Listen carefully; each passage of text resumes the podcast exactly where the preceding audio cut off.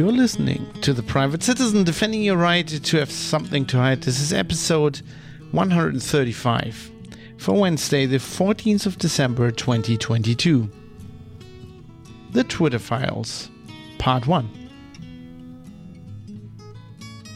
Hello, everybody. My name is Fab. I'm coming to you from Düsseldorf in Germany. Not live. Gonna explain in a second why that is. So it's live to tape. Um, yeah, I'm back. Um, thanks for listening to the show. Um, thanks for being here. I'm going to explain in a second what happened. Um, but today we will, we will uh, be focusing on the Twitter files. Well, we'll be starting to focus on the Twitter files. There's so much material and so much interesting stuff that this will probably take several episodes. Um, also, the um, you know this being referred to as part one is part one of my coverage. It's not the Twitter files part one. I'm going to pick those apart um, and um, cover them in a more um, approachable format, I think, or one that that I find is more logical. Um, anyway, today we're going to start on the Twitter files, and yeah. Uh, but before we get into that, let me quickly explain um, what has happened. I mean, I planned to be away from the show for a week um, for reasons uh, that you know, just personal personal reasons. I just couldn't record a show for a week, and um, that you know, I had a great week that worked well. Um, but then, um, as soon as I was back home, um, I became sick. So Monday on the pre not not like I'm recording this on Wednesday, obviously not like the Monday this week, but like the Monday on the previous week, I started to feel sick, and um, yeah, so, you know, I thought, I, okay, it's gonna be a cold, um, but I was pretty much uh, knocked out for a whole week. Um, I um, was in bed, very very weak, uh, just general, you know, cold man flu symptoms, really. Um, I, because my wife works in a hospital, I relatively quickly uh, tested myself and it, it, turned out not to be SARS CoV 2. Um, and then I thought, oh, it's just going to be a cold. But um, it kept me like for days. Um, I didn't have any energy. I just basically couldn't get out of bed. I was cold the whole time. I uh, was freezing. I uh, was sweating at night.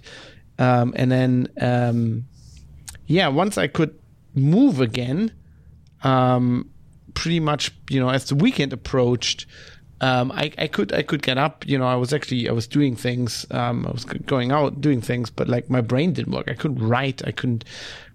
Um, yeah, I couldn't couldn't have produced any podcast like mentally. Um, also, my voice was completely shot until about a day or two ago. So uh, that also prevented me from from doing podcasts. Like my nose was blocked, but also my voice was completely shot. Um, I am now better. Um, I'm not completely recovered uh, you might be you might be able to tell from my voice. I've got some tea here mm. because I can already feel um, cough coming up. But um, yeah, I so I, I, you know my voice will be a bit rough. I hope I hope that's okay. I hope you can you can forgive me. Um, yeah, I want you to get this um, this episode this a number of episodes. Um, I'm not recording this live uh, on Twitch, so there'll be no video version of the show um, of this episode, um, basically because. Uh, yeah, um, you know, I just scheduling. I'm, I'm just trying to. The, the problem is, um, so in case you, you haven't heard, this Twitter the Twitter files happened. Um, if you haven't heard, I'm going to explain uh, in a little bit what that actually means. Um, but it's a huge story and it's a lot of material and i really want to cover it. So i had lots of episodes li- lined up that once again got pushed back again um, and i'm kind of running out um, at the end of the year here uh, time wise because i will i won't be recording any episodes um, in the week coming up to christmas and for the rest of the year. So my current plan is um, to to finish the twitter files reporting which i don't know if i can because there's more stuff coming out um, but i'll do two or three uh, episodes on the Twitter files um, in, in in this week and in the next, if everything goes according to plan. And then I want to do a special feedback episode because, um, again, for scheduling reasons, there isn't any feedback in this show, and it might not be in the next one. Um, so, and I will still have feedback like from previous episodes that I want to cover. and there's probably going to come in more um, because of Twitter file stuff. So, um, yeah, so I'm going to try to do that. I can't promise though. I'll, I'll because you know I'll, I'll do my best to do as many episodes as possible before I do the customary uh, end of year wrap up episode that I do every year, and that'll be. Um, I don't know. I actually have to look at, at the calendar uh, when I'm releasing this, but um, yeah, so I'm releasing this this week. So that'll be like next week, next week sometime. I'll I'll try to, you know, get as many episodes out as possible. I'll do the customary end of year episode, and then I'll I'll just go on uh, on holiday for the rest of the year, and then we'll be back in January. And you know, I'll I'll probably do more Twitter files episodes then or whatever. Um, but you know, I wanted to come back as soon as possible. Um, even if I'm not completely recovered and, and give you the, the, the lowdown on this because it's very important. Um, I think. So that's, um, what we will be doing. Um, that's to explain why there weren't any episodes for the last two weeks. Um, I'm, I'm terribly sorry about that. I'm, I'm you know, uh, thanks to everybody who's uh, staying with the show and, uh, you know, supporting me um, throughout this time, uh, monetarily or otherwise, really helps out. So um, thanks to all of you. And without further ado, let's just get into um, into the main topic here.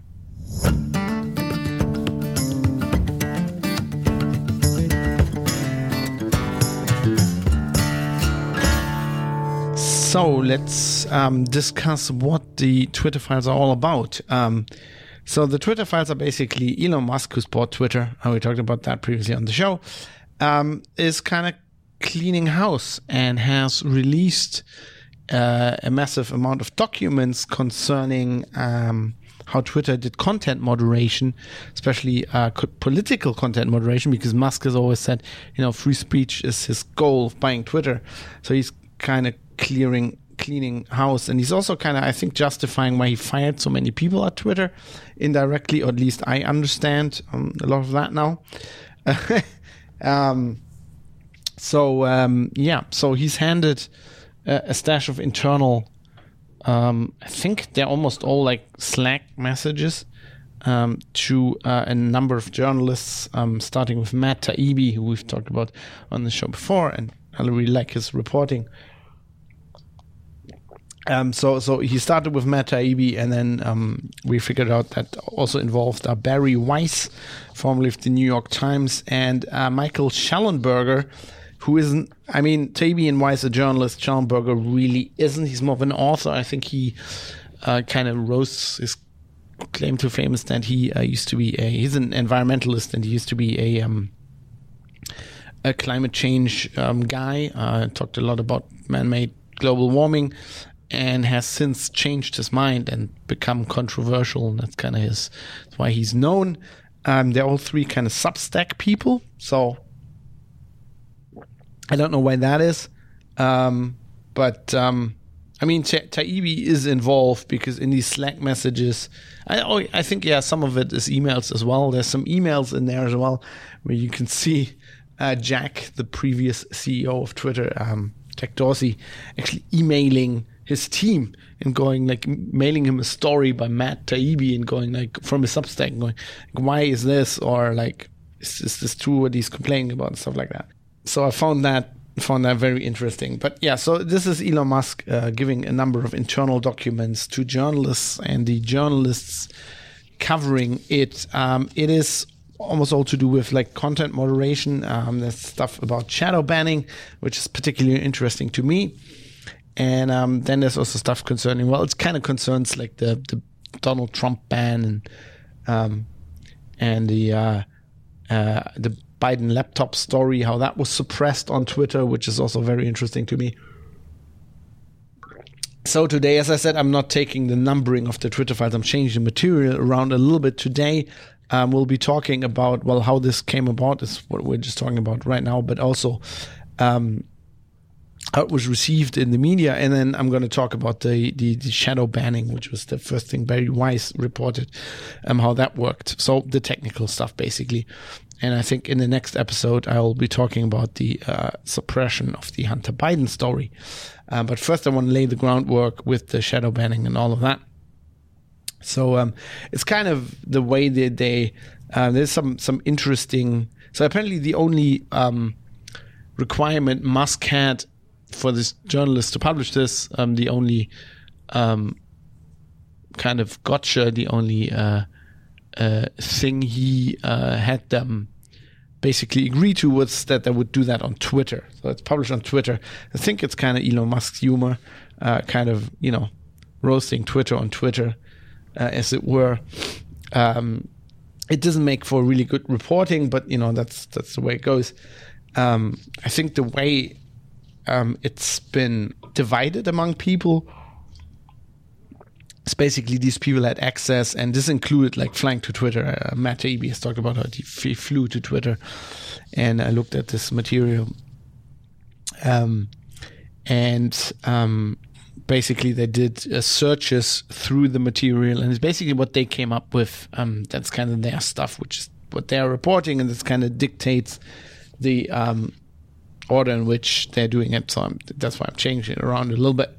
Um, but we before we get into it, um, I've now explained to you that you know Elon Musk has uh, has handed uh, journalists this material, but there was a thing that came up um, as a side note to to the first batch of uh, things that Matt Taibbi published, um, which is really interesting to me, um, which is the sketchy uh, FBI lawyer that was involved. So apparently, in the release of the first batches of files to Matt Taibbi and Bari Weiss, um, there was a guy in the email chain called, uh, uh, well, you know, in the in the in the mail chain that, that who was called Jim, and uh, Bari Weiss actually asked at some point who that was, and uh, the name was Jim Baker.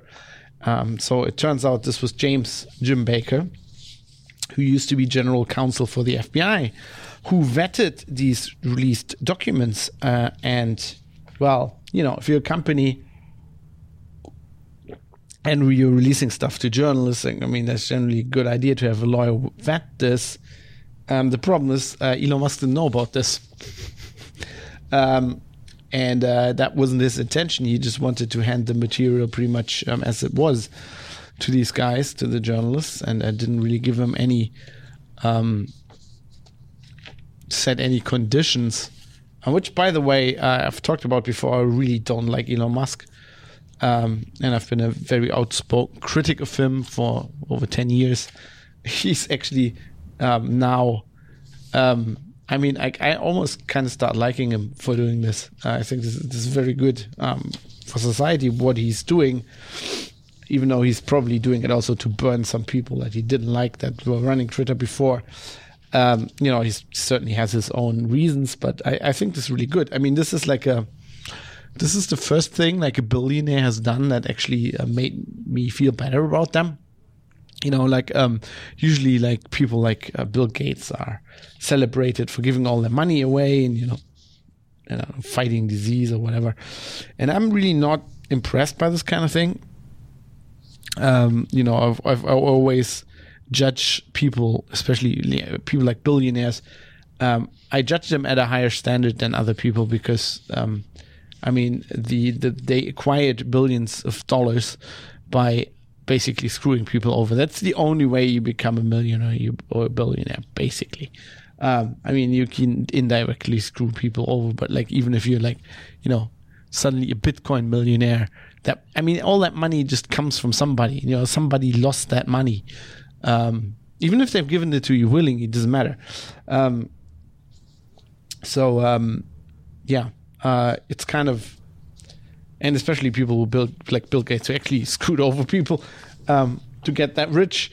Um, you know, I, I, I, judge them at a higher standards. Like they can't just buy themselves um, out of that hole, in my view, but just you know giving you know, if you make billions of dollars and then you give almost all of it away, but you keep like half a billion, whatever, like you get you give them ninety five percent of your money away, it doesn't matter because you're still a millionaire.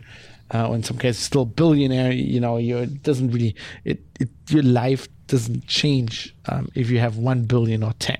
Right? You can just give nine billion dollars away. A billion is enough forever, far as I'm concerned.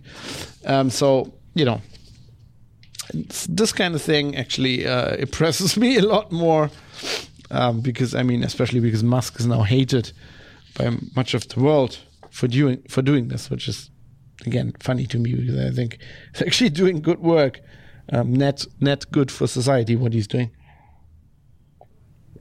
But um, yeah, so so there was this FBI lawyer who was vetting the files um, that that um, Elon Musk didn't know about. So um, I think Taibbi and Weiss went went talk to talk to Musk, and he immediately fired this uh, Jim Baker guy, who was, by the way, he was general counsel for the FBI from 2014 2017. Um, as Matt Taibbi writes, uh, Baker is a controversial figure. He's been somewhat of a Zelig of FBI controversies. I think he meets that movie with that one guy who is like this perfect bureaucrat who can just mold himself into other people. So he's he's had his fingers everywhere. I guess what that means. He's been somewhat of a something of a Zelig of FBI controversies dating back to 2016, from the Steele dossier to the Alfa server mess. He resigned in 2018 after an investigation into leaks to the press.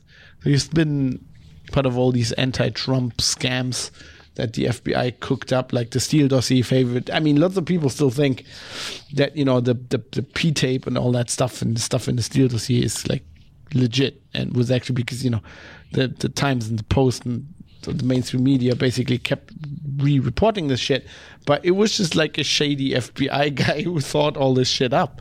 Like they literally made a file and they just thought up things about like they made up things about Donald Trump. I mean, I don't like Donald Trump. You have to say that every time, but like, I really don't. Uh, but what I also don't like is like the press just reporting lies from intelligence services. It doesn't matter who's the target of that. It doesn't make the it doesn't make it better. By the way, Matt Taibbi broke this story just coming back from a um, an appearance at the Munk debates in I think Toronto, somewhere in Canada. Um, I'm going to put a link to the um, to the Munk debates. Um, uh, there's like a, a 90 minute.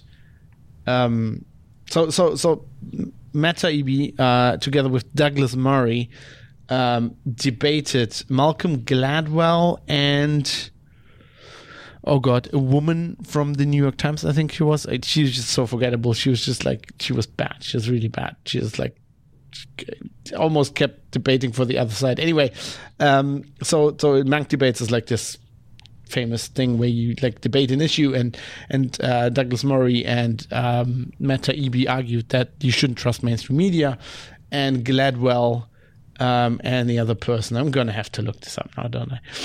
I can't I just couldn't can't remember her name. Um, let me see. Uh, this live. Well, I mean it's not live but I'm not cutting it out um, who were there debating um, it was what's her name? Uh, Michelle Goldberg. Uh, so Douglas Murray, Matt Taibbi saying, "I don't trust mainstream media." Uh, Malcolm Gladwell, Michelle Goldberg saying, "You have to trust mainstream media." Them, of course, both being part of mainstream media. Um, and yeah, uh, uh it, it, was. Uh, it's a great debate. Um, it's 90 minutes, but it's well worth watching um, because um, I mean, Taibbi makes a great point. Uh, Murray makes a great point and is a great debater. He's the best debater I've ever seen. He's like he's he's like he's well dressed. He knows how to play the audience. Um, he is uh, sharp as hell. he's vicious if he wants to be. Like Gladwell really starts pissing people off like through the middle. He's just going in with like ad hominem attacks, and you can see at some point Douglas Murray's like, "I'm not having this." He's like British, so he's like it takes a while for him to cross that threshold. He's like, "I'm not having this. I'm going back." And like at his in his last rebuttal, so Malcolm Gladwell keeps calling him Doug, right? And he says Douglas. He like he keeps correcting him like my name's Douglas, and then at the final um, rebuttal of the debate, Douglas uh, Murray just starts off with, "Well, Malk," and then just lets it hang for like ten seconds, and the audience goes mad. It's very good. Anyway, uh, it's well worth seeing because it, it basically encapsulates in 90 minutes what I think the problems with the mainstream media. Might do an episode on this whole thing. but anyway, Taibbi was just back from that, from winning this. By the way, this um, they won this debate um, it, it was the so the way the Munk debates work is they poll everybody, the audience, they poll thousands of people that are in the audience, um, what their feeling is about the resolution, like what side they're on, and then they poll them at the end, and then they decide how many switched um, camps, right? How big the swing is. And in this debate, they had a 39% swing. So it was basically 50 50 in the beginning, and then it massively swung to the pro side, um, which is like the biggest biggest change this debate ever had. And um, it, it's, it's well worth watching. Anyway, so, so um, it just was just back from that and then broke the Twitter files, right? And um, it's just like we'll get into why I think the Twitter files are important, but like this whole um, this whole thing has become like it has crystallized basically while the mainstream media can't be trusted. Like it's like he just came back from that debate arguing that, and then his next story, which is probably the biggest story of his life that he broke, then single-handedly showed again why he was right. Um, but like, I mean, the, this uh, the sketchy FBI lawyer was just like a head shake to me as well. Like, why, how like. So basically, Trump, uh, Trump, call him Trump. well, well, that's uh, that's a Freudian slip. Musk, basically, Musk um, buys Twitter. Uh, and then kicks a lot of people out, and then just like, okay, I'm gonna play with open cards here. I'm gonna release some documents, but apparently he's not kicked everybody out because they still managed to finagle it that this lawyer was vetting everything. So then, then Musk had to fire that guy, and I now, I, I think now the those reporters now have much more direct access to the material. Um, so yeah, that that was that was interesting. Um, what is also interesting, like I mean, wait, uh, well, before I move on, maybe some people they're like, "What's the problem with like?" You'll think like, "Why is why is Fab so upset about this being an FBI guy?" And I mean, not only that he was involved in like this this shit of like you know trying to um, invent crap uh, against Trump, which you know will play into like he's obviously progressive left, right? So that's why he got hired at Twitter and then became, um, I think, what, what, was his role there? Uh, let me just look that up. Uh, I think uh, he became uh, deputy general counsel. Yeah. Um, so that's what, obviously why they hired him. But like, that's not the problem. The problem is just hiring a, an ex FBI lawyer, right? Um, to me, because I don't like intelligence services um, and the FBI, um, I kind of understand foreign intelligence services. Like, if I had to pick, I even like those more because I understand, like, you're a sovereign state, you have enemies, you know, it's basically, there's always like borderline war in international relations, right? So even with allies, you basically, you have to spy on people. They spy on you, um, you spy on them I kind of do understand that actually, um, but like the internal intelligence services are the one that really like get my goat. Like they're like this secret police like kind of thing, which is what the FBI is, which is what the Verfassungsschutz is in Germany, right? They're they spy on their own citizens, and the FBI. We'll see over the next few episodes how, how involved they got with like this Twitter stuff and basically with censoring speech uh, in the US and like keeping watch and like cataloging what U.S. citizens or like everybody, but you know what what people say on Twitter, and like it's one thing if you're a company and you're hiring an ex FBI lawyer. It's another thing if you're Twitter. Uh, and Twitter in the beginning was really about like we're about speech, uh, we're about free speech. We're like the place where people can, you know, we're we're like democratizing speech, so to, so to speak. Like I think they actually said that at some point um, which is stupid because that's not what democracy means. But you know, you know, you know what what they mean, right? We're like leveling the playing field. We're we're allowing everybody to to have their say, and if their opinion is is valid, it can get pushed up by other people liking it or whatever. That was kind of the idea of Twitter, um, and and these these you know, being an intelligence service is kind of like the opposite, right? Um, and especially the FBI is is very seems to be very anti free speech, uh, at least at at the moment, um, and it's like it just it just shows like it, it just shows that that's not your if you're running a social network and you're hiring lawyers with that like pedigree it kind of shows what you're actually about um, instead of what you're saying you're about. You're actually about policing things. Um, and then on top of that, to have that, have somebody like that handle, like, so your CEO goes, we did some shit in the past, like the previous management did some shit, and I want to regain people's trust. Uh, so I want to, I want to show what these guys did. Um, because I think it's wrong, and I don't want to do this again. This is why I'll fire all of them, and I want to I want to be clear here. I want to be transparent, which companies never do, right? It's not in the interest of a company. What Elon Musk is doing right now is like detrimental to Twitter, but he just doesn't care because he's a billionaire, which uh, in, in this instance is actually good. Um, this actually enables.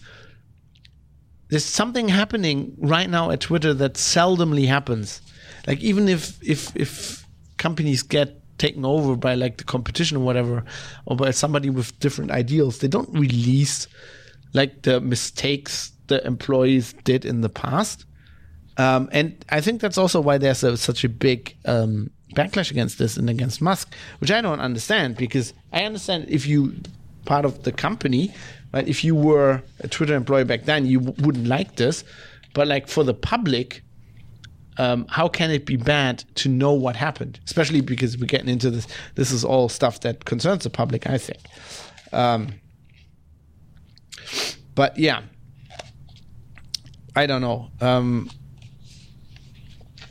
that is, I don't understand that. I think that's actually you know a good good thing that is happening. But then of course, the company itself kept, you know, trying to uh, undermine Musk apparently and put this stupid lawyer in charge, which has like the exactly opposite agenda.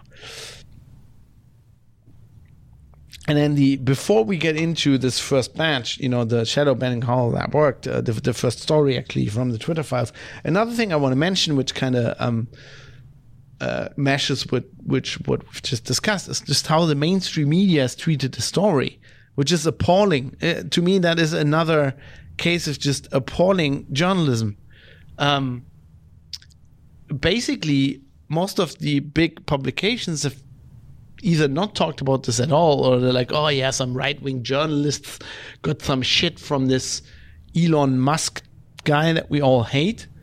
Right. So it's, it's, it's, and then some, some, some publications are even going, oh, they're victimizing the poor employees. And like, the only people they've actually, this is all like redacted, right? The only names that are in these files are of top executives, right? This uh, Yoel Roth guy. Uh, there's this the, the lawyer uh, Vijaya, Vijaya uh, Gadde or whatever her name is, right? People like Jack Dorsey, which are top executives, which are responsible to this shit. So they're behold they're they're responsible, I think, to the public because they're running a public platform, or at least to the users of Twitter, which I am one of them. Um, also, the, these journalists decided to not redact their names because they've been on the record about some of this stuff. And this actually proves that they were lying, um, which I think is very important. And I, I don't understand the press going, oh, let's. I mean, these are all like rich people as well. Like they're rich, they're powerful people. This is not like, oh, some poor dude at Twitter. We're talking, you know, C level executives here. Um, and people like that, I have very little um, like mercy for them actually because they make a lot of money, and when you talk to these kinds of kinds of people, um, they all and, and you ask them why do you make so much money? They say, well, I am responsible for this company, and that's why I make a lot of money which I can kind of respect. I think a lot of them make too much money, but I can kind of respect. But with that actually goes the responsibility. That means if something goes to shit, you're on the hook for this and you should go to jail, which often doesn't happen. And in case you don't go to jail, like if the press comes out and, and finds out some stuff, yeah, then they'll be reporting and they'll be reporting your name. um, that is shit. But you're you're kind of a public figure at that point, and you've got a lot of money as compensation for that. So I don't I don't really um, have any uh, mercy or qualms about these journalists posting about you know writing about this and connecting people's names that are responsible for this shit. And there is some shit that's been going on. Some of this stuff in these files is, is mind-boggling. Um, but we'll get into that. Um, but uh, yeah it's i think it's a disgrace um, how how the mainstream media has has covered this. They've called uh, these journalists right wing i mean matt taibbi is anything but not he's not right wing um, he's not even conservative. I think in today's climate, where basically uh, when you're a little bit right of uh, Karl Marx, you're a conservative like me. Uh, yes, you would call him. A, you could call him a conservative, but only in today's climate. He is not a conservative. He's actually a, pretty much a leftist. I think. Um, he was covering Wall Street for a long time. Um, you know, he actually used to cover the Soviet Union. I, I think he is. He is. He is center left, if not like bona fide left. But okay. Um, certainly not right wing. Um, I don't think you could say that. I don't think how you could call him right wing. I mean, Bari Weiss is actually, uh, among other things, uh, she wrote about anti-Semitism, right? And she's been uh, she's been uh, uh, you know published in Haaretz and like other like uh, Israeli publications um, with with this kind of stuff. Um, I, I think these people just they're not they're not the mainstream, which is why the mainstream press immediately puts them in that corner, um, which is amazing. Like there actually was a German um, guy at a at a publication, um, a German tech publication, kind of like a hipster publication uh, in Hanover, and not the one I used to work for. Although I think they own this publication now. Do they? Do they own them? I don't want to.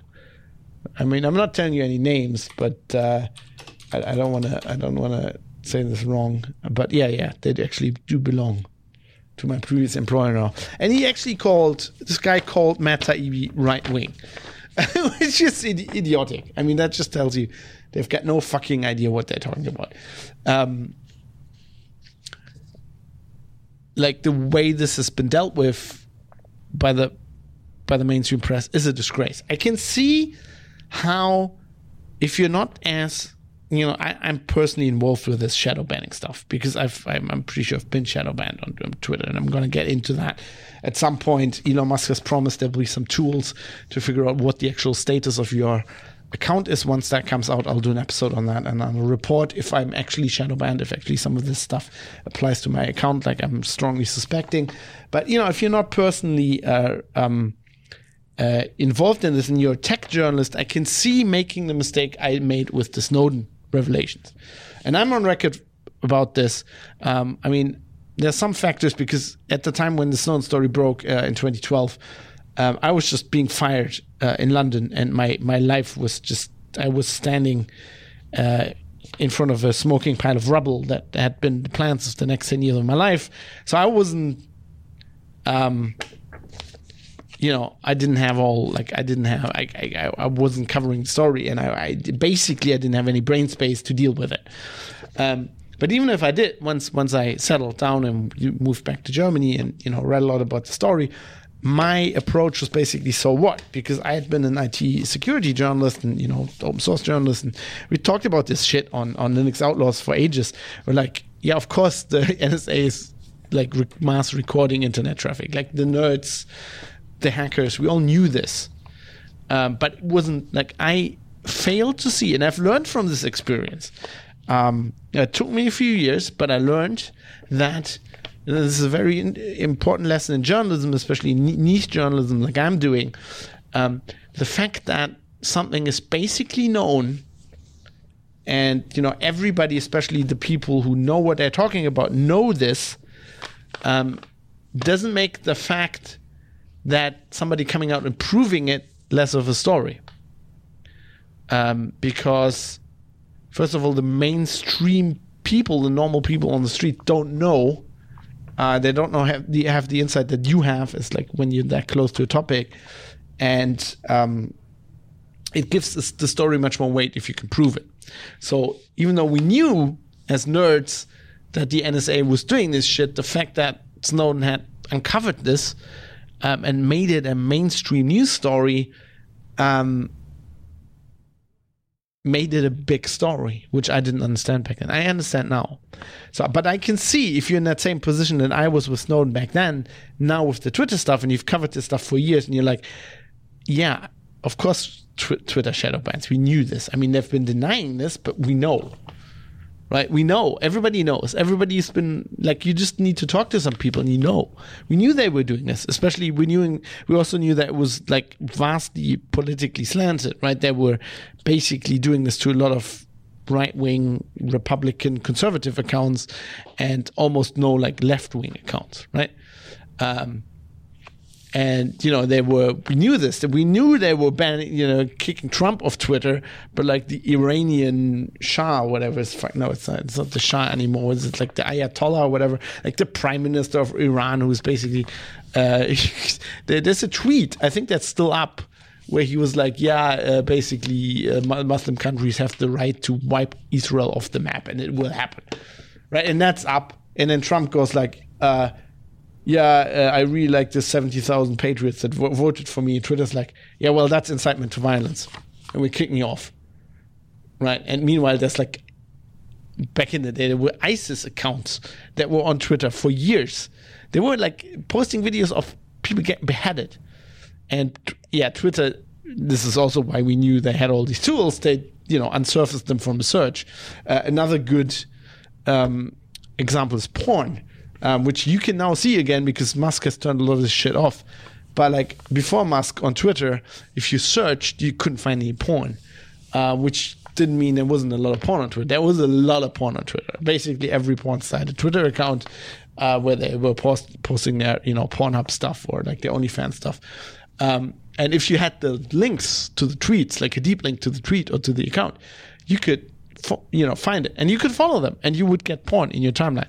Uh, I know. because uh, yeah, uh, I, I, was doing so.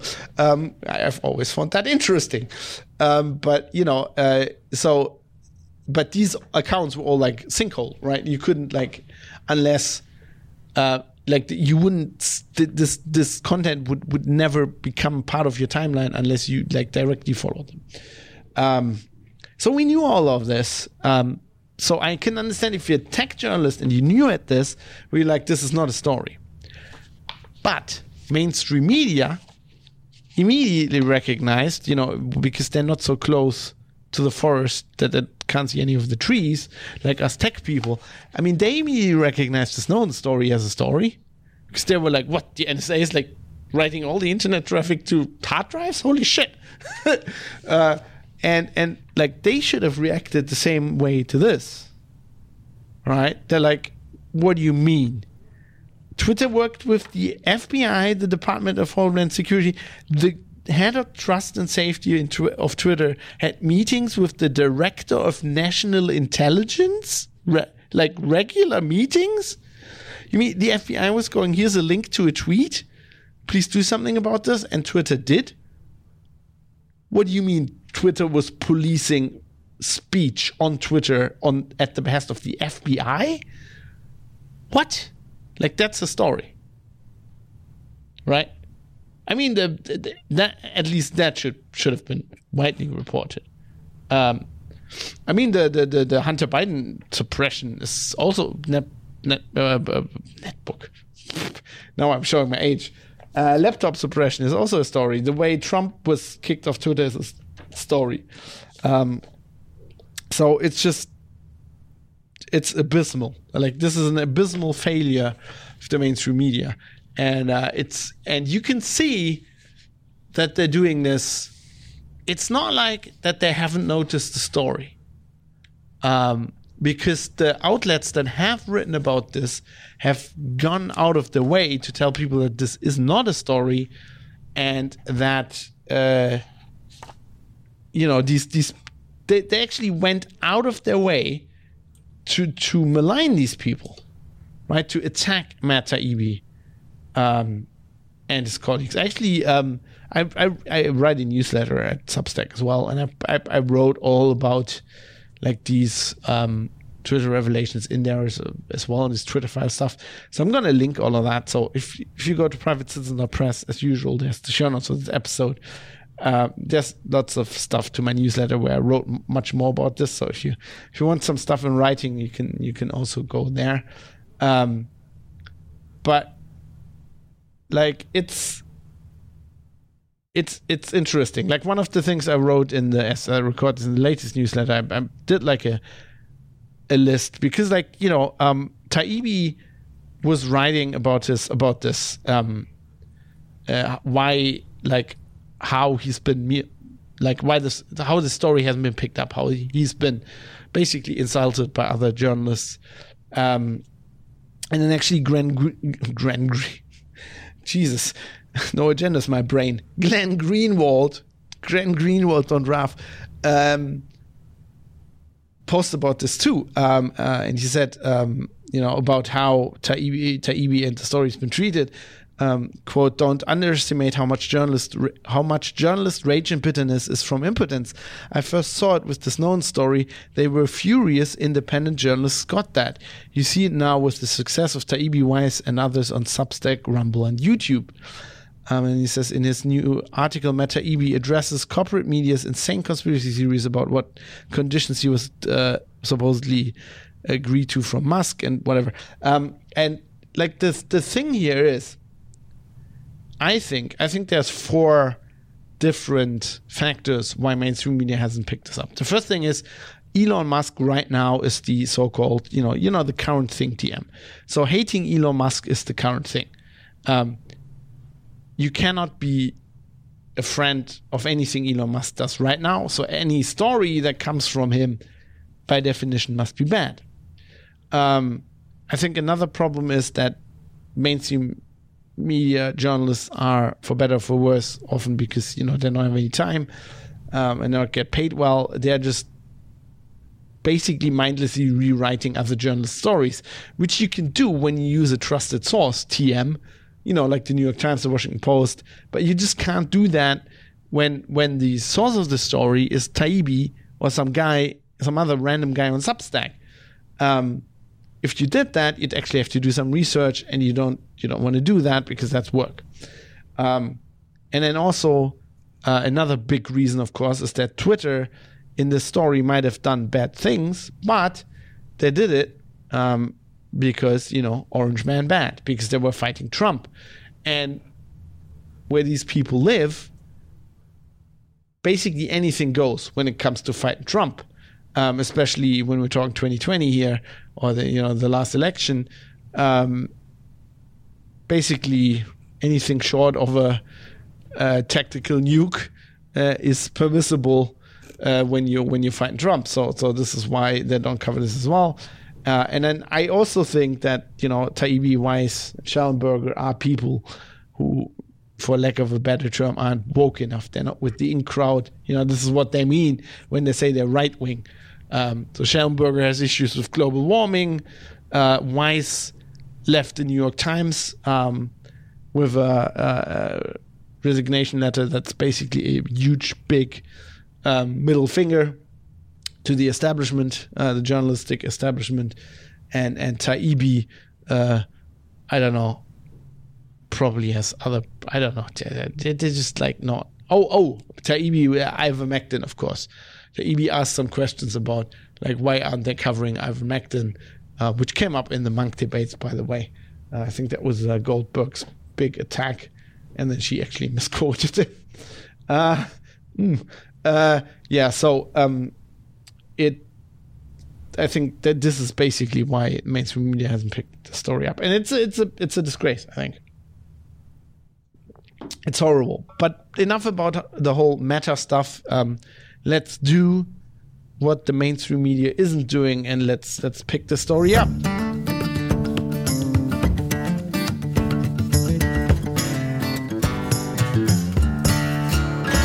So the most important part about this to me is like the technical bit, and this is how, um, you know, the the the system that Twitter built to do shadow banning or what people call shadow banning.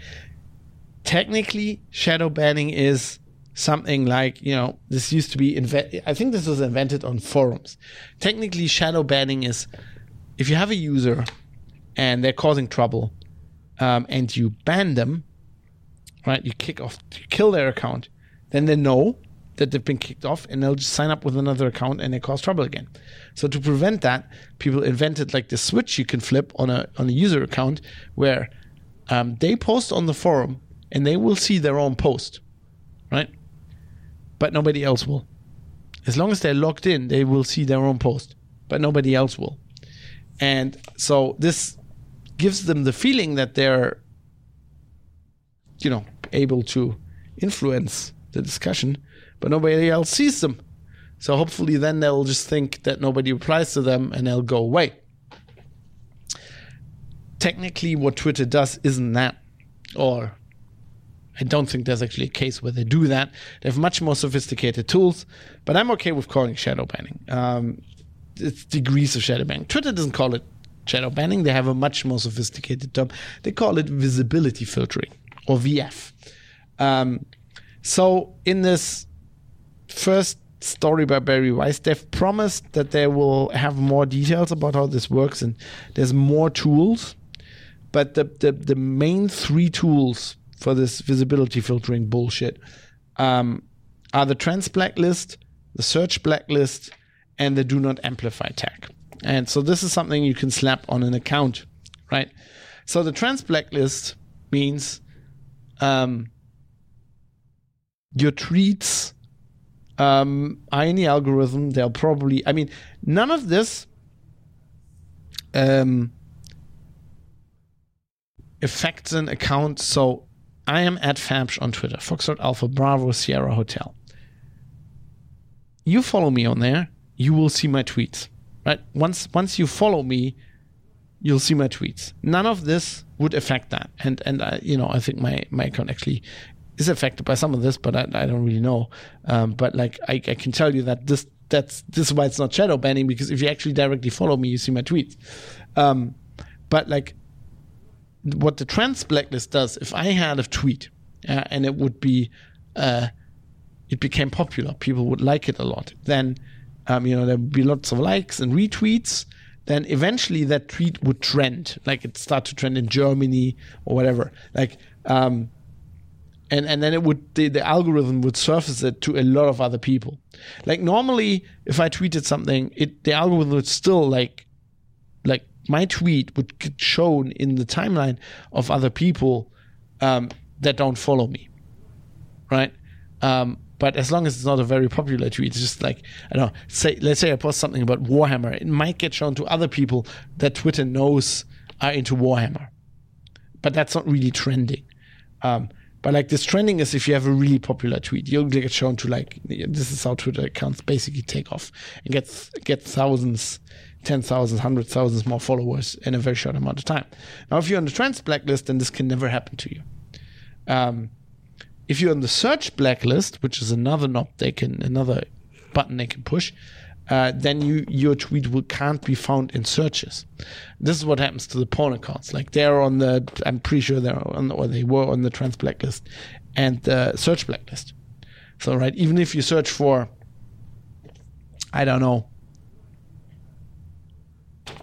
dildo porn uh, or cream pie or whatever, then a relevant tweet with a relevant video, let's say, uh, would, would would never get you, you can't find us. And they, they did that uh, specifically to all the ISIS accounts. They were on Twitter, and if, if, you knew who you were looking for or you followed the accounts, you could see like the beheading videos, and people could send you links to that uh, which actually, you know, I was writing about this shit back in the day, and so I got like li- direct links, but you couldn't search for it, like it wouldn't be surfaced.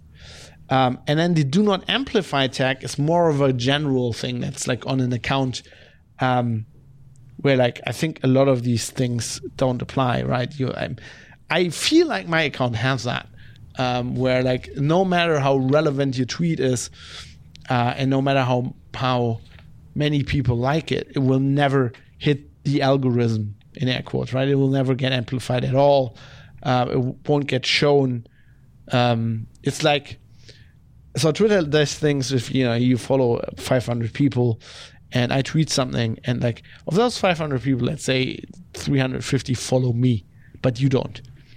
Um, then it might surface my tweet to you um, because Twitter's like, okay, you you have friends, you are have interests with in common with with these people. Um, they all follow Fab, so maybe Fab tweets something, you know, it'll it, will show it'll show that tweet to them. And um, you can see, like, if you look at these Twitter file uh, revelations, you can see that Twitter had like this internal um, interface, basically, where you can see a Twitter account and it has all these labels, you know, uh, notification spike, search blacklist, multiple accounts, not safe for work, view, Twitter blue, verified, you know, all these like things about the account, do not amplify, like all the things um, somebody could have or some an, an account um, could have.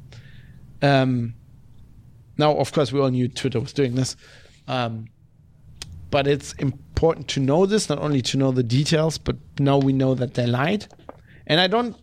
I've discussed this before. I don't use this term lightly, right? Um, I'm doing journalism here, and uh, uh, my definition, which I think is relatively uh, uh, unopposed should rel- should be relatively unopposed of lying is somebody is speaking um, something that's untrue why at the while at the same time knowing that it's untrue right?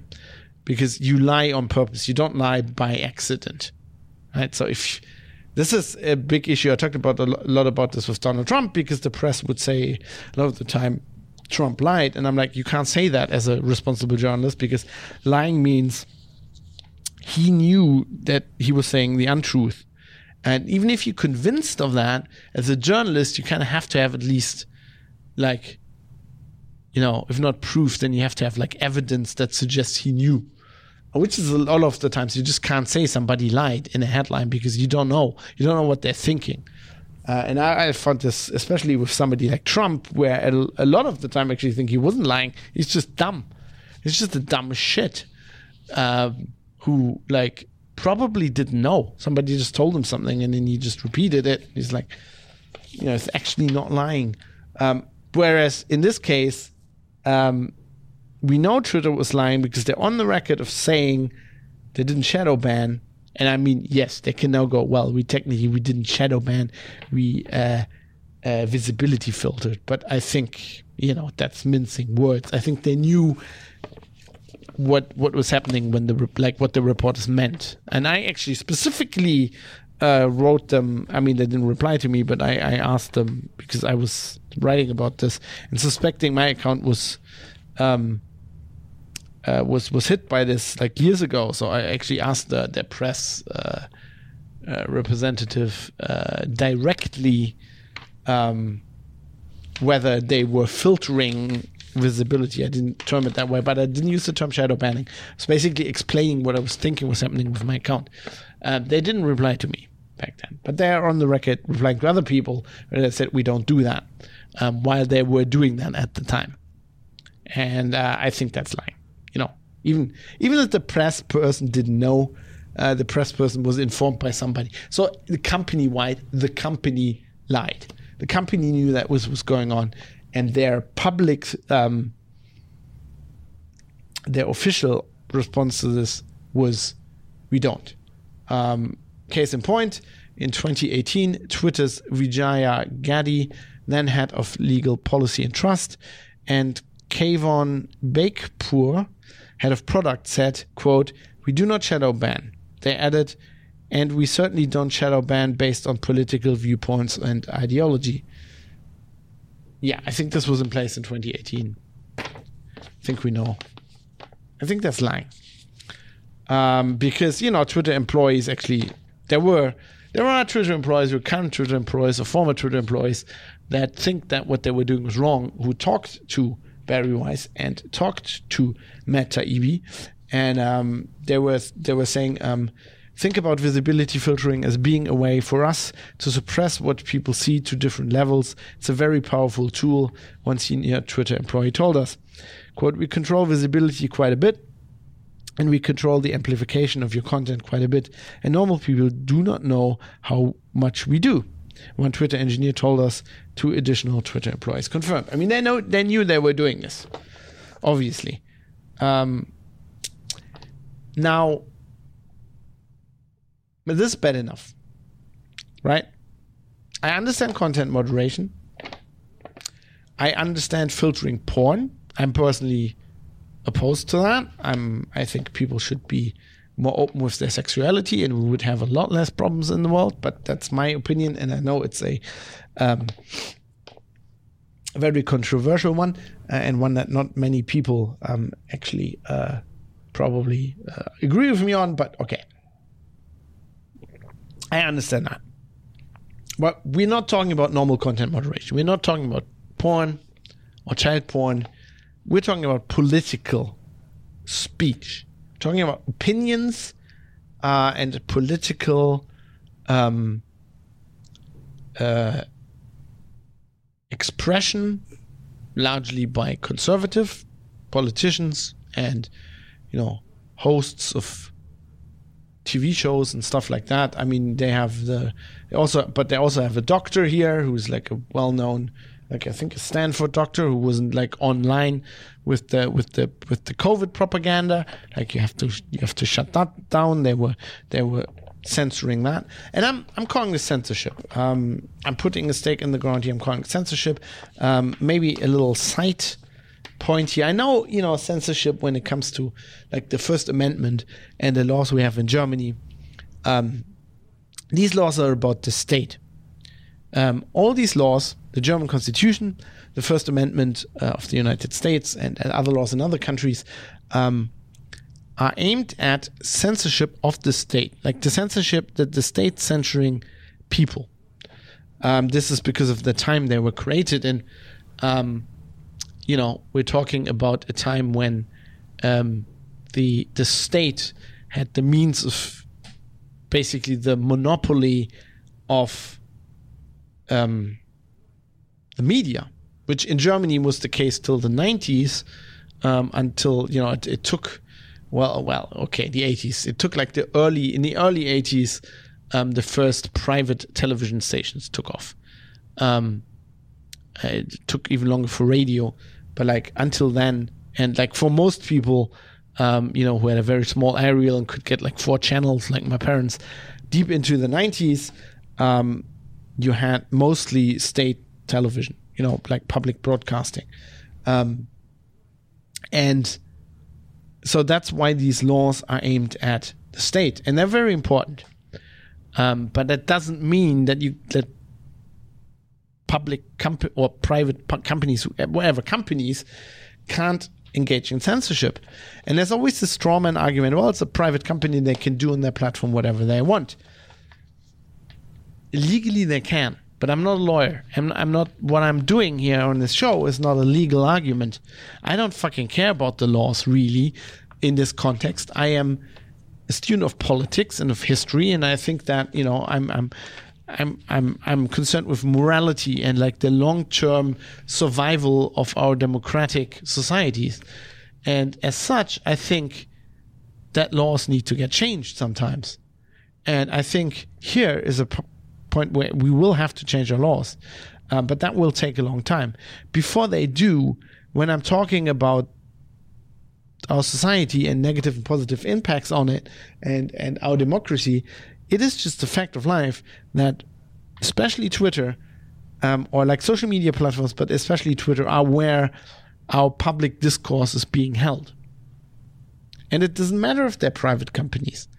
Um, when we're talking about freedom of speech, which is very important in a democracy, um, and that happens to be on Twitter, on a platform by a private company, um, they shouldn't be allowed to censor shit. I don't care about the terms of service. I don't care. Like, if we need to change the laws, then we need to change the laws. But like, if your company and your product is basically providing the town square for this democracy, providing the the the forum where people exchange ideas and providing a forum that influences the news and journalists massively. And, and in turn, I've talked about this a lot of times before on the show.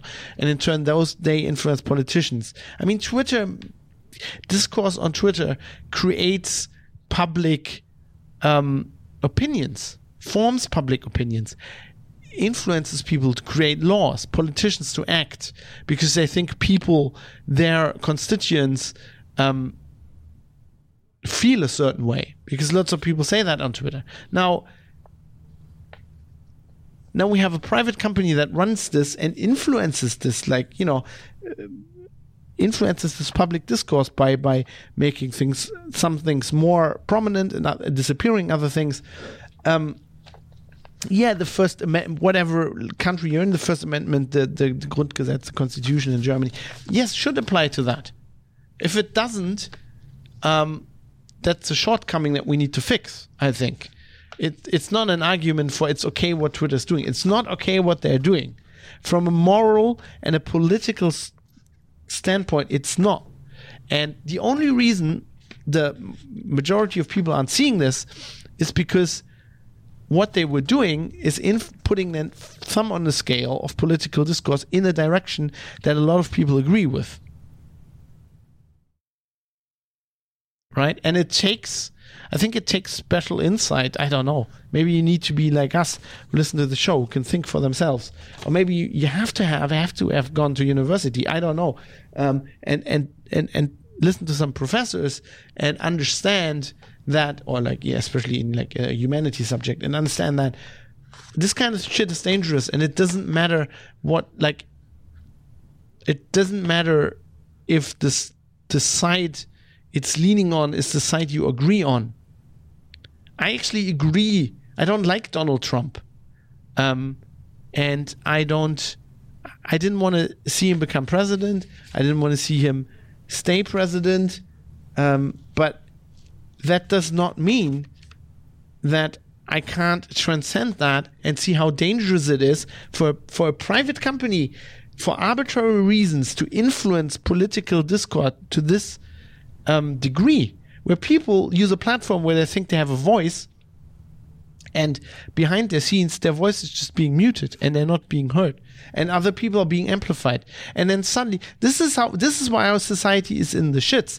This is how these filter bubbles get created right? All these these bubbles where suddenly politicians believe that that certain things are just the, the majority of people believe that um and they're just like disconnected from society because they live on platforms like this, uh, you know, and they, they they suddenly then they wake up and they're like, shit, now everybody's vo- voting for this weird right wing party because they're the only ones who are, even though they're all nutcases, or maybe because they're nutcases, they're like, we don't care about like what Twitter says. We think the world's actually different, and then some people go like, well, actually they're closer to reality than than rest of these people who actually believe all this bullshit on Twitter. This is, is really, really dangerous. And what's even more concerning is not only that Twitter did it, but the way in which they did.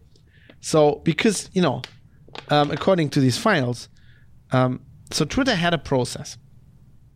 Bari Weiss says the group that decides whether to li- to limit the reach of certain users was the Strategic Response Team, Global Escalation Team, or SRTGET. Stupid name. Uh, it often handled up to 200 cases a day. So these are.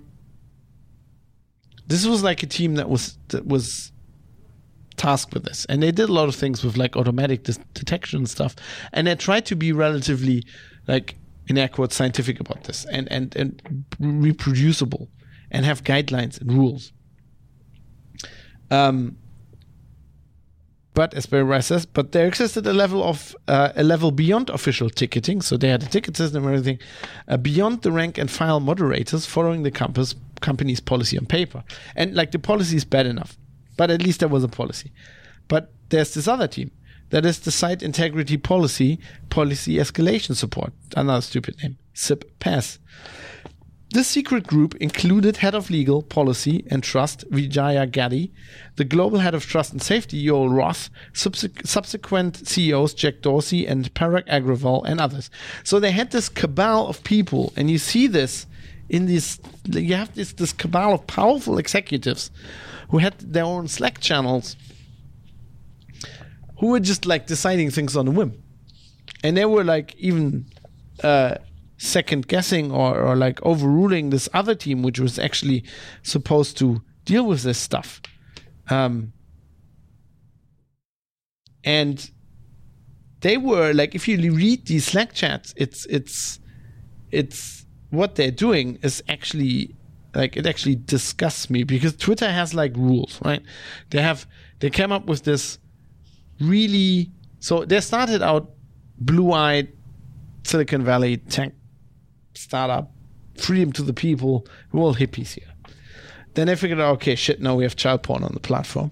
Uh, now we need rules. And then they tried to make a very elaborate, huge, like codex of rules, where like you know, if you're inside, like you, you have freedom of speech, unless you ex- you you know you incite violence or something, which is reasonable. That like laws are like that as well, right? You you, you know you can't shout fire in a theater, that kind of thing. That's not covered by freedom of speech. Um, but then you have this cabal of like executives who are now starting to use these rules. They're not. You can see in these Slack chats that they're not um, trying to follow the rules. They're like, okay, we want to slap this account, it's like Republican account, whatever, with with a violation. Um, what rule would be best? Like they're literally going around like what would be the rule? So and they internally admit kind of admit to this in these chats. So they they knew that they were misusing the rules, like they were using technicalities, so that they if if asked externally that they could um, justify um, what they were doing, like not to actually they, they weren't consulting the rules. Um, to to follow them, but like to justify their own like gut instincts. And I mean, this is like like like Yoel Rothy is saying in this like, a lot of times SI has used technicality spam enforcements as a way to solve a problem created by safety under enforcing a, a problem created by safety under enforcing their policies which again isn't a problem per se. Okay, I don't understand why not, but but it keeps us from addressing the root cause of the issue, which is that our safety policies need some attention. Um, yeah, n- no, um, no, uh, that's not your problem. Like, so not only do you, do you have a private company who's suddenly taking it upon themselves. Like they've created this platform, which becomes one of the most important platforms for free speech, for political speech, for um, people to voice their opinions in the world. Um, you know, hugely influences the news, influences journalists, and and now they're taking it upon themselves. Like they start out with hippies, you know, let's that everybody can do whatever they want, and then suddenly they take it upon themselves, and they say this, especially this Yoel Roth guy. Um, they say this that they that they want to kind of police speech because they want to prevent they want to to do good in the world. There's lots of um, Twitter employees in these chats who mean well, you know, they they want to do good for the world. Um, and they're convinced that they can only do that by like hiding certain people's tweets which is incredibly misguided. But like for example this Yoel Roth guy is, is completely misguided. There's like one chat like just you know i just saw that. It's just like a one off somewhere um where he's talking about that he went like he quit academia and went uh, to go into he, he he went into business because he thinks that that it's a better place to do good in the world. Like, I mean, these are like literally these are. I mean, I think they think of themselves as like, as like left people, right? liberal people, and he's like, yeah, well, uh, capitalism is a better way to do good for society than like working at university. I mean, that that is incredibly dumb. Um, but like, okay, um, so these are people who are idealistic, and I would even go as far as saying their heart is in the right spot. They want to do the right thing, but like they are blinded to what they're doing.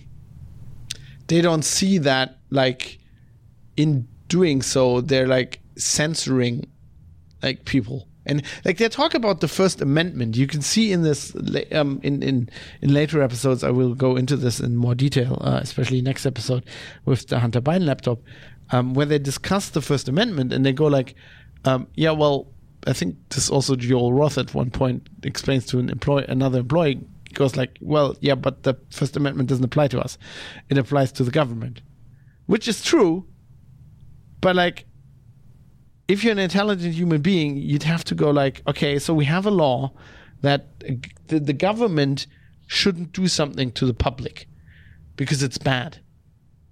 And you're just justifying that you can do that. Right? That's like saying, okay, we have a law that the government can't like randomly grab people off the street and shoot them because that's really bad. But like, hey, that law doesn't apply to companies. I mean, it does. It, I'm just saying, you know, but it doesn't apply to companies. So, so, so we should go out on the street and randomly grab people and shoot them. Still bad. What you're doing is bad. Censorship is bad. It always is. There is there's no good that can that ever comes out of censorship. Um, but they're just not seeing that. They actually think they need to censor the public um, to to do good for the world, you know. And and this Yoel Roth guy is like in there having meetings with with the FBI and Department of Homeland Security. He's actually feeling good about that. Like he's happy that he's in a meeting with the you know. Uh, uh, what's it the, the the the office of the director of national intelligence he's happy he's like proud internally that he's in meetings with Homeland Security. Homeland Security is the fucking devil. Homeland Security is the behemoth that was created by George Bush to fucking cr- basically create a police state in the US. It's horrible.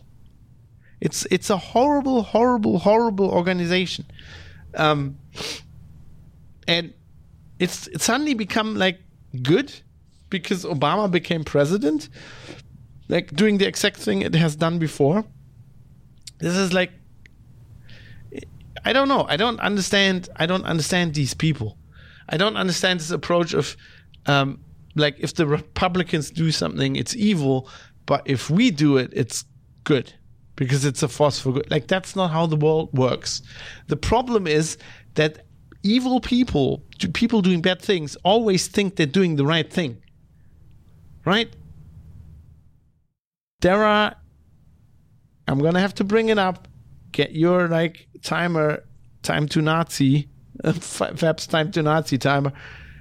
The Nazis, the top Nazis, people like Heinrich Himmler, Joseph Goebbels, I don't know, but Hitler, kind of kind of hard to tell what he was thinking about. Those were people who were Himmler, most definitely, who were um, convinced that what they were doing was the right thing. They were convinced that killing millions of people was the right thing. Right? This is why laws aren't written.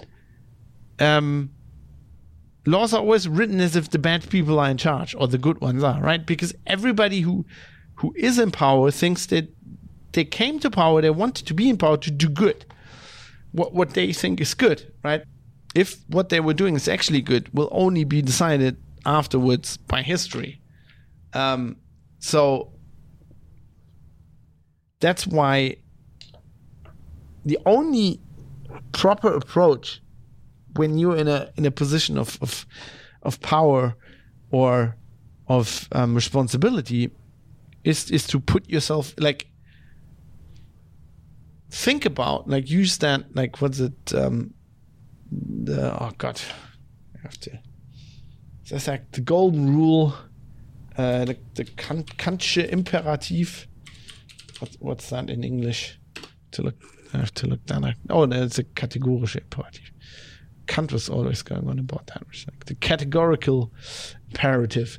Um, basically, if you're doing something, um, imagine it would be it would have been done to you, right? So if you're like, hey, um, we're in charge of Twitter, and we're trying we're, trying to to um, to limit Trump's power. Um, let's let's do this to the Trump camp. You have to imagine. Okay, let's let's now imagine Trump is in charge at Twitter, and I'm on the receiving end, and they would do this to me. Would I would I like that? Would would I like Donald Trump to arbitrarily just like kill my Twitter account or like Elon Musk or whatever? That you know that's how you how you check yourself. Um, your your um, measure if you should do something if you take should take an action should never be solely do I think it's right because yeah, of course you think it's right. You've deluded yourself into thinking what you're doing is good for society. It doesn't mean it's actually good for society. And I mean, kind of an indication that these people also kind of know, or like the people who, you know, the, the, the part of the public who thinks what Twitter was doing there, or who basically says what, what Twitter was doing there was justified. Um, how you can kind of tell that they're not really honest with that is because if that was the case, there wouldn't be any outcry about these journalists uh, releasing these files. Because if if all this would have been above board and like completely understandable by everybody and like not controversial at all, then like releasing the behind the scenes wouldn't be bad. But people are specifically fighting this because it it looks bad because these people made the arbitrary decisions and used their power um yeah in a in a in a really bad way i, I always want to call it corruption but like corruption is kind of i don't know they didn't get money for that it's not like traditional corruption right i guess if it was if it was actually right wing people doing that, then that would be that kind of corruption, and there would be a payoff somewhere. But like often I find with the, the, the other camp, it's like ideological corruption, right? They just deluded themselves into thinking what they were doing was good, even though they're like working for a intelligence agency, like a they're basically taking orders from a secret police organization to politically censor people, um, people's speech because they have an opinion or they're saying things um, that that these people don't. That this camp, like that, also includes the secret police, doesn't like. Yeah, I, I mean, I'm I'm I'm personally invested in this because I think that my account's been affected by this. But even if I wasn't, um, you know, the the thing we're going to talk about next episode, um, with the with the Hunter Biden laptop, that was that was certainly the the the straw that broke the camel's back for me. Like you know, you have a uh, a, a, a journalistic story from a gen- legitimate press outfit um, being deleted off Twitter like that is just that's just a no go. Like you can't have that in a you can't have that and have a functioning democracy. Right? You can't go. I don't know. I don't care who does it. If it's a private company or the government, or it does not really matter. Um, you can't go and and infringe like on the ability of the press to inform the people on a large scale based on your personal beliefs or or like or based on based on your decision that like the outcome of the story is not what you would like it to be right like oh this could cause the the the the the, the this, this could cause the the presidential candidate that I think must win this election to lose, and that's why we're blocking the story. Like, even if, even if, and I'm I'm I'm I'm gonna go this far, even if Trump would have literally been Hitler, and the story comes out like as it did a month before the election, whatever it was. Um, and it literally causes Hitler to win the election. What they did, and we're going to go into that more next episode, um, what they did would still have been wrong. And because it destroys democracy,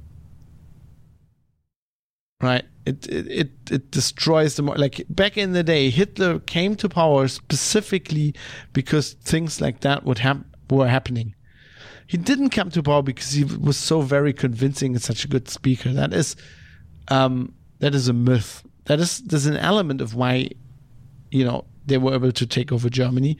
But like people had lost faith in democracy. Democracy was very young in Germany.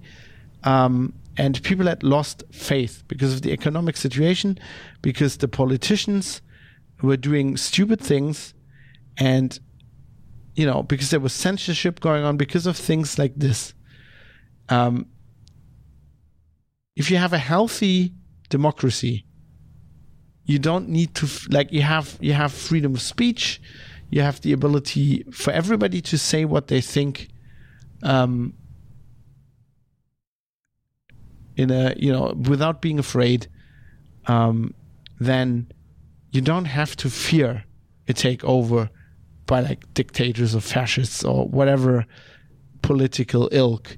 Um, you have to fear those people specifically when the the the the foundations of democracy get eroded, when the press isn't reporting freely on all sides of the issue anymore, when the press or the public is being censored. It doesn't matter who's censoring them. Um, if society moved in a way that like one of the important ways where we like inform each other and you know talk about talk talk to each other and and and speak our our mind is now a private internet platform then so be it but like if you mess with that platform then you're you're attacking this important like i don't want to make twitter like a pillar of democracy but in this case it basically becomes that for for better or for worse. Um, and it, it is somewhat mind. I mean, I think I get that people are ideologically like locked into whatever they're thinking, but like, how can you be that locked in to not see that something like this would be a problem?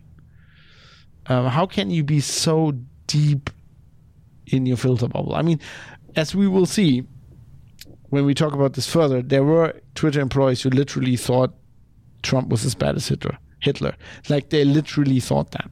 They were that either dumb or like locked into their filter bubble or both. Um, so I mean, those people are lost. If, if you like, if you're that, if you, if you're that clueless about history, then you know you can't like you're lost. But like I'm I'm now not talking about Twitter employees. I'm like I'm, I'm talking about people defending what is happening here. Um, yeah, companies like this have to moderate content. Yes, um, intelligence services will always have a hand in that, and shit like this will happen. Like as long as we have algorithms, it it isn't better on Facebook. I mean, Facebook started the shit with like banning Trump, right? Um, and yeah, I, I, think deleting the, the the laptop story was on Twitter first, but like it doesn't matter. Like all these systems and especially all these Silicon Valley companies work like this. It's not like that Twitter is worse than other companies, but and it's not like we can stop this from happening. This will always happen. But holy shit, we have evidence of this happening right now. Why aren't more people condemning this? This is bad. This is bad, and we need to fight this wherever it's happening. It doesn't matter who did it, in what, in what political persuasion they were. This is bad. This is bad for, like, why do you think discourse is so public discourse is so fraught and and and and and and, and almost impossible right now. Why do you think these camps are so bad? Um, because things like that is happening. Because Twitter was like limiting people that were more conservative and they knew they figured that shit out and then they were like oh uh, why is my account being visibility filtered and and twitter's like no we're not doing this you're like a you're a, you're a, you're just like a conspiracy theorist like this is another case where yeah, I would say conspiracy theory is just a theory, and sometimes it's right. Like I was saying for for years that this was happening to my account, or like even if it's not happening to my account, I know people who who, had, who it's definitely happening to, and and you know I was saying this is happening at Twitter, and Twitter was saying no, we're not doing this. So so actually, I I I I, I was perpetuating perpetuating a conspiracy theory. Just like I was when I said the NSA is like copying all the internet traffic. It was a conspiracy theory, but then Snowden came out and suddenly it's uh, it's true. And now we have Matt Taibbi. Matt Taibbi comes out with the Twitter files. It's like, oh, this is true. This conspiracy theory turns out to be true because there was a conspiracy at Twitter by very few uh, powerful people to use the content moderation tools they had built um, to filter speech according to their own uh, whims. It's just, it's just bad. It's it's very bad. But what is what is worth is worse is that people aren't outraged about this.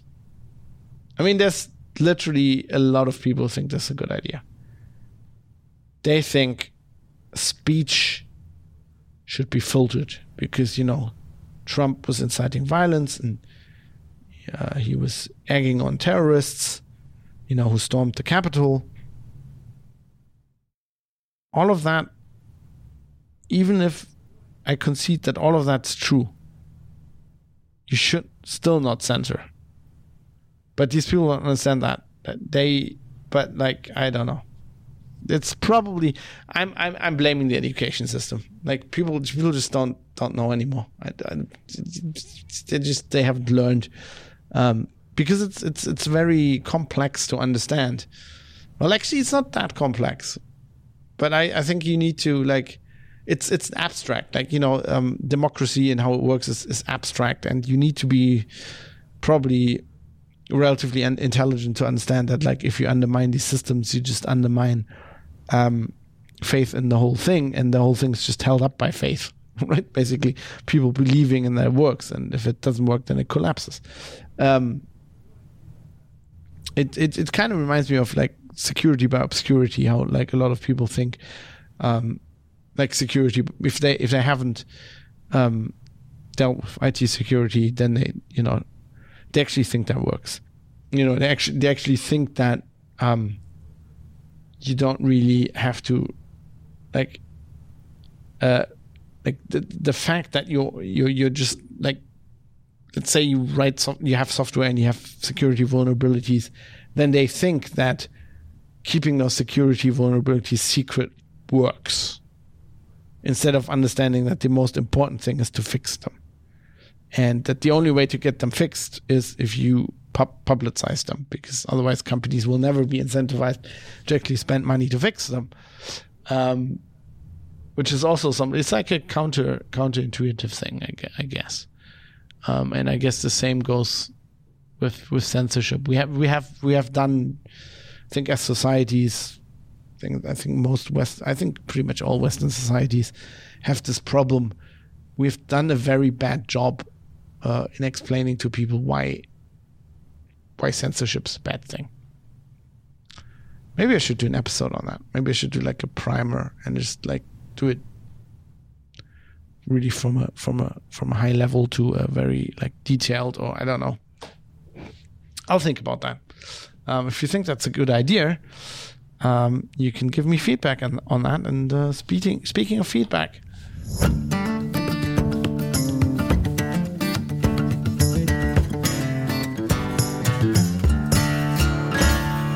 Speaking of feedback, there actually isn't any, but um, go to the show notes, private citizen press, uh, under producer feedback. As I said, um, just because in the way I'm recording these shows right now, I just can't put any any feedback in there right now. But um, I hope I'll do another feedback episode before the end of the year.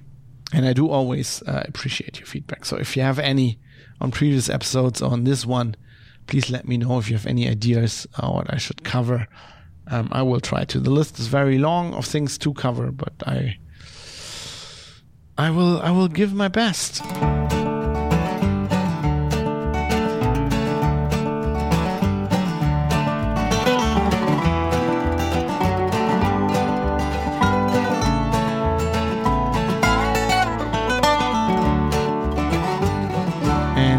We come to the part of the show where I point out that I'm doing this for free and that you get the show for free, and that's all well and good because it's a value for value model. But if you want to help out, and I do need some help at some point to produce this show, um, you can, you know, go to privatecitizen.press, you can send me feedback, or you can send me money, which also helps.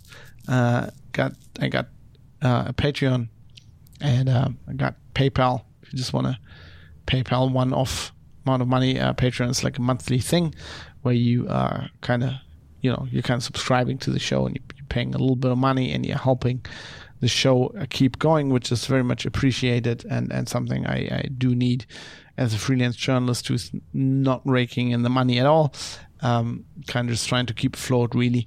Um, that helps. So let me thank all the people who kept me afloat, uh, especially during the time where I wasn't producing any episodes and who have subsequently helped me get this episode out. So uh, thanks, Sergal Taran, Rodane the Insane, Steve Hose, Butterbeans, Michael Small, One Eye One One G.